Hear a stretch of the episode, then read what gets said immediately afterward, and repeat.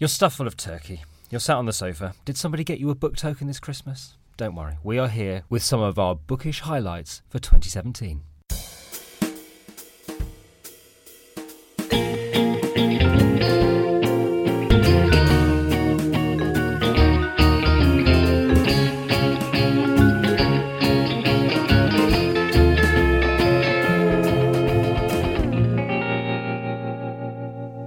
Welcome back to part two of the Vintage December podcast. The clock is ticking, midnight is nearly here, it's nearly a new year, and I'm back in the studio with Alex Clark and Jen Campbell to talk about the books that we are sort of anticipating. I love this time of year, don't you? Yes. Not for the parties, but for the idea that there are all the glistening shelves of books to come, and you've yet to fall behind with your reading.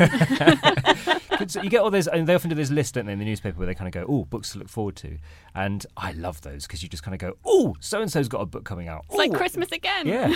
and honestly, if you have been given a, a book token or some cash by a lovely uh, distant Are you relative, from the 1950s? people listen. People still Do give. people get book tokens? This message is sponsored by National Book Tokens. Who Um, now do personalised gift tokens? You can have the person's name on it. There you it's go. Quite cool. See, Yeah.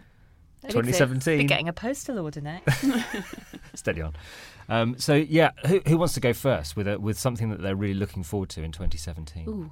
Can I recommend? Well, I can't recommend it. I haven't read it. One that I am excited about is a short story collection, and it's going to be published by Serpent's Tail, um, and it's called The Accusation.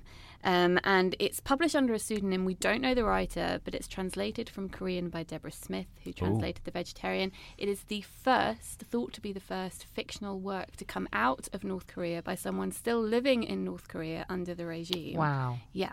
And Wow. the stories centre around the regime in North Korea. That sounds great. I know. I know. I'm very, very excited. It's just won a Pen Award. Can Great. we just it say a word about, about Deborah Smith? Oh, yes. um, the translator of, of, of Han Kang. I, I'm only really saying this because it is New Year and everybody sits there saying, This will be the year that I get O level French that I never got at the time. Well, you know, uh, she won uh, the, the prize, the International Booker Prize with Han Kang uh, last year, and um, she basically taught herself Korean Yeah. from scratch at a relatively, you know, advanced age in her career. And first thing she did was translate this book and win a, mas- a major international. Do you know the story of that though? That she she put on her Twitter that she was a Korean translator and she wasn't, and she couldn't she couldn't translate Korean. And then um, Stefan from and other stories got in touch with her and said, "I've been sent this book, and it was The Vegetarian. Can you translate it?" Better so learn, she tried, she and it was awful. and she sent it back to him, and he went, "No, no, no, no, no, no." Um, so then she decided she would go, go away and she would continue learning and and make it better.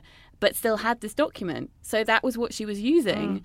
Um, and when she completed it, then sent it to Portobello Books, and they published it because at that point, other stories had moved Ah, I on. see. Sorry, and other stories. Oh yeah, Ooh, ouch. ouch. But that book, I mean, because I, I still I read that in proof uh, just before I started working here at Vintage, and it meant I never got a chance to, to blog about it. Mm. But it, the the translation is amazing. I mean, Well, I, just- assume so. I don't speak Korean. Well, I no, but assume it don't. It's sort of, it has that it has this amazing flow to it, and I, I also wonder whether because it was such hard work for Yeah. her to do, you know, to learn that new language so quickly. I just wonder whether that in some way informs the translation. You know, it's not something that she sort of kick back and relax on. She's clearly worked so hard on it. the, the yes, her targeted viewpoint on it, Yeah. absolutely. And that's a new book that is coming out that she's translated. That's by Han Kang. I'm not sure if it's coming out in 2017 or it's been pushed into 2018, but called the White Book, which is um, supposed to be a bit like Maggie Nelson's Bluets, so an exploration of the color white and the history of the color white. Okay, Um, so I'm Bluets, I think, which is that. also coming out. Well- re, re, Yes, reissued. I have written down on my year. piece of paper here Bluets because that is one of the books that I'm excited about. I mean, obviously it has been published previously in, in the states, but yes, coming from from uh, I can't believe Vintage, it wasn't published here I already. know, I know. I know, it's madness. But yeah, I'm very, very excited about that. As you say, a, a book all about responses to a color, Mhm. uh, the color blue.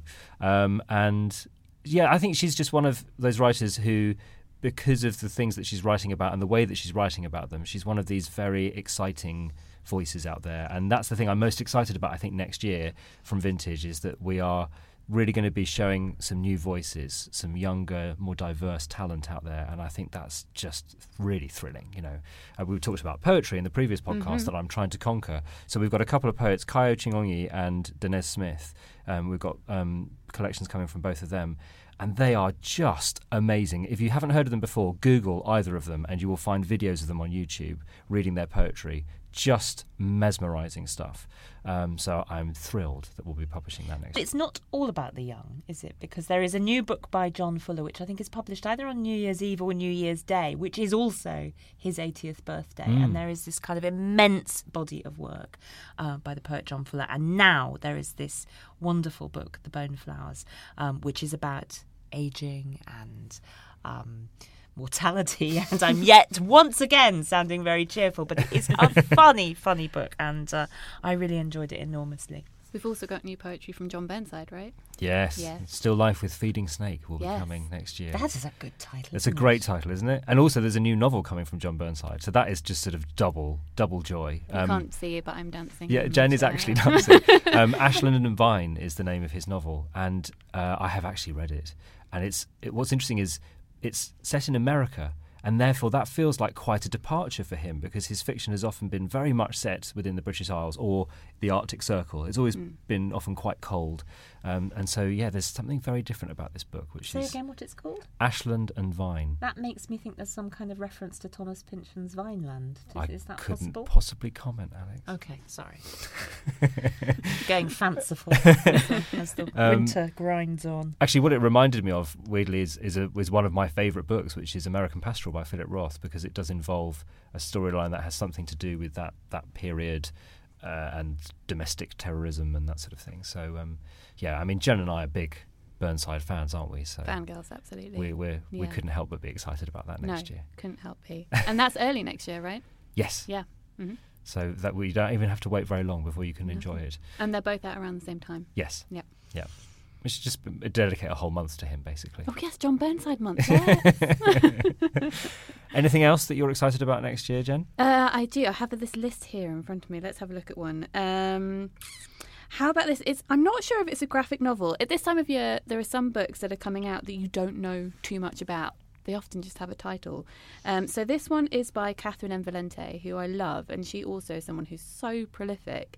Um, she writes a lot around fairy tales and things like that. Um, I'm not sure if this is a collection of illustrated short stories or if it's a graphic novel.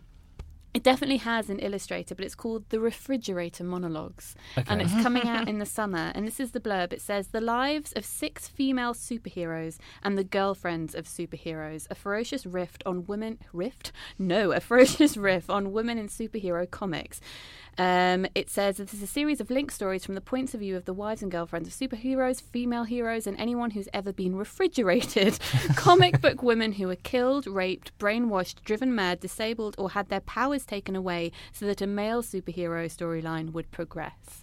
It sounds really That is interesting. definitely one for me. Yeah. Yeah. Yep, I'm going straight in. in Have you the- read her work before? No, I have not. She's written so many different things. She she wrote um, a retelling of Snow White called Six Gun Snow White. She's cowgirl in the Wild West. Um, she wrote the Fairyland series, the first one of which is called The Girl Who Circumnavigated Fairyland in a Ship of Her Own Making, which is about a girl called September who gets swept away to Fairyland, and it's it's inspired by Wizard of Oz and Alice in Wonderland. Mm. It's it's great. My favourite bit in that is when she's walking through this woods to get to somewhere, these forbidden woods she's not supposed to go to, and they say September you should come back, and she's walking in, and everything changes from autumn to winter as she walks, and she changes as she's called September. People pass her and start calling her December, and all the trees are dying, and it's just this magical, magical thing. It's beautiful. You should definitely check her out. Wow, that sounds. She sounds like a sort of like a modern day Angela Carter. That Oh, yeah. subverting of, of fairy tales and myths and stuff. So Yeah. yeah, wow. Now you've mentioned seasons there again. Yes. So I'm going to mention something seasonal. So Karl Ove Knausgaard, whose name is very familiar to the listeners of this podcast, probably.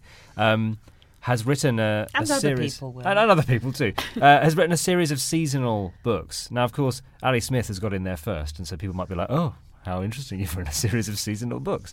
But um, he wrote them in response to he was about to have another daughter, and he wanted to start writing something which kind of gave her an insight into the world into which she was being born.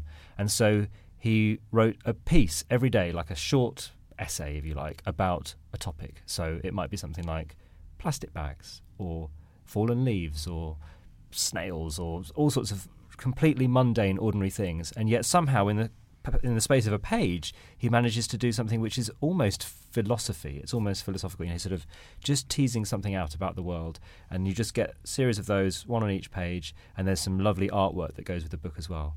And it's quite a departure for him. You used to think of Knausgaard as writing these very long, sort of, you know, connected sentences and, and chapters.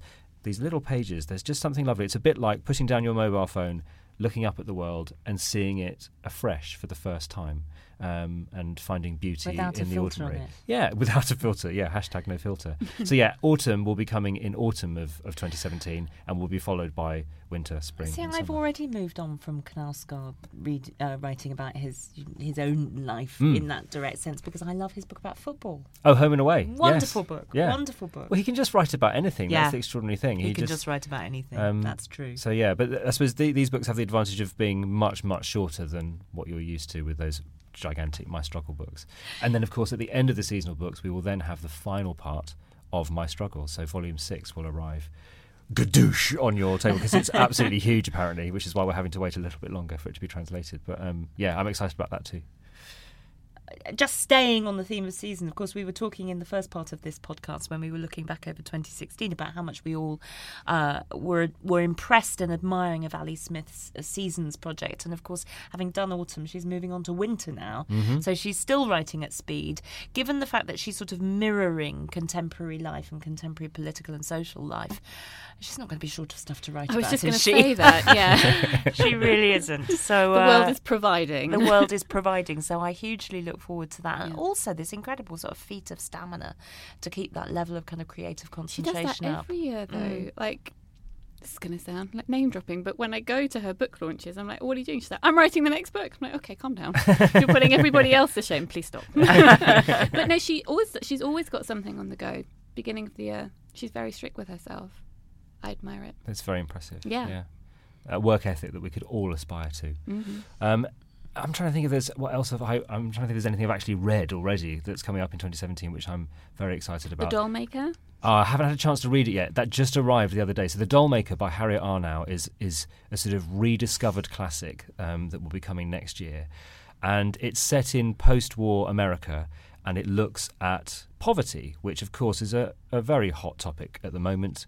Uh, there was a report that was came out the other day suggesting that sort of you know the, the number of people who are living in poverty is is much larger than was realised, and that many of them are actually working people who are living in poverty. That their their wages just simply aren't enough.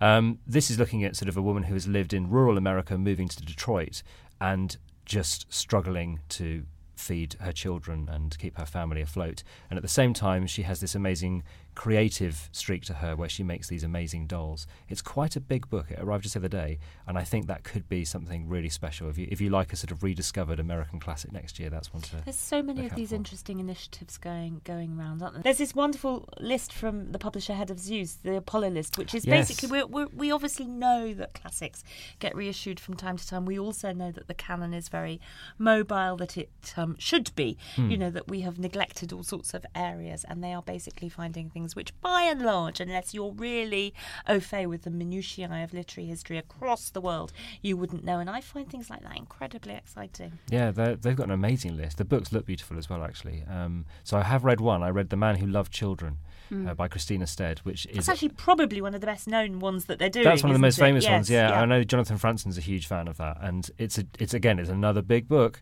Uh, but and I, I did struggle. I mean, I, halfway through, I I was ready to put it down, and it was only because I read all my other holiday reading when I was away that I went back to it. But You're I'm selling so, it so well. No, no, I'm so glad I did. no, it's a, wonderful book. This is Christina really- Stead, a yeah. New Zealand writer. Yeah. It's it's it's an amazing book. And when you find out that actually she based it on her own life, you think, oh my God, that's what your family was like? Because they're just completely bonkers, especially the, the sort of father figure.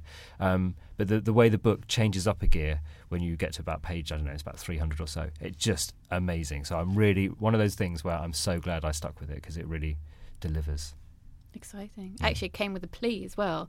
Um, Geraldine Jewsbury, can Vintage please republish her because no one has republished her and she's brilliant. Okay. I'm going to send you some. Now that is a great that is a I wish I great had the power vintage to. Yeah, Yeah, yeah, I'll well, make that to happen. do this- podcast uh, little shout out to our listeners. What would you like to see reissued? Yes. That's a great What idea. What do you think we have not uh, what do you think really deserves to be brought back to people's attentions? I always love those those ideas. Yes, I have a book actually that I'm well. Let's say I'm working on it. I'm just going to keep poking vintage classics until they agree to to get it and publish it. But I, I won't reveal any You're more. not going to say what it is. I can't because then I I'll, shared, Will.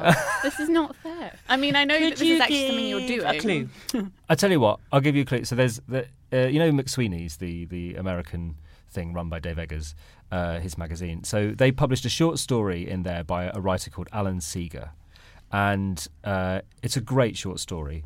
And therefore, I went off and looked him up and discovered that all his novels were out of print. They're just not don't exist anymore. So I found them all on Abe Books uh, in these lovely old American bookstores and, and read them all. And they are of varying quality, but one of them is absolutely fantastic. And so let's just say, watch this space. I, I'm gonna. I, I'm determined to You've got to do it, or Yeah. it will be close but no cigar. Exactly. he says, lighting up a cigar. okay, we're we're nearing the end of our time here. Has anybody got anything they would love to chuck in before we, we say good? I have two. Is that okay? Oh yeah, there we go. Uh, so one from Salt Publishing, which is called "The Clocks in This House All Tell Different Times" by Xan Brooks, and you're going to see themes with the kind of things that I want to read. But it says an orphan is traveling through the deep, dark woods and discovers that the monsters she encounters are as much tragic as. Uh, I'll start that one again.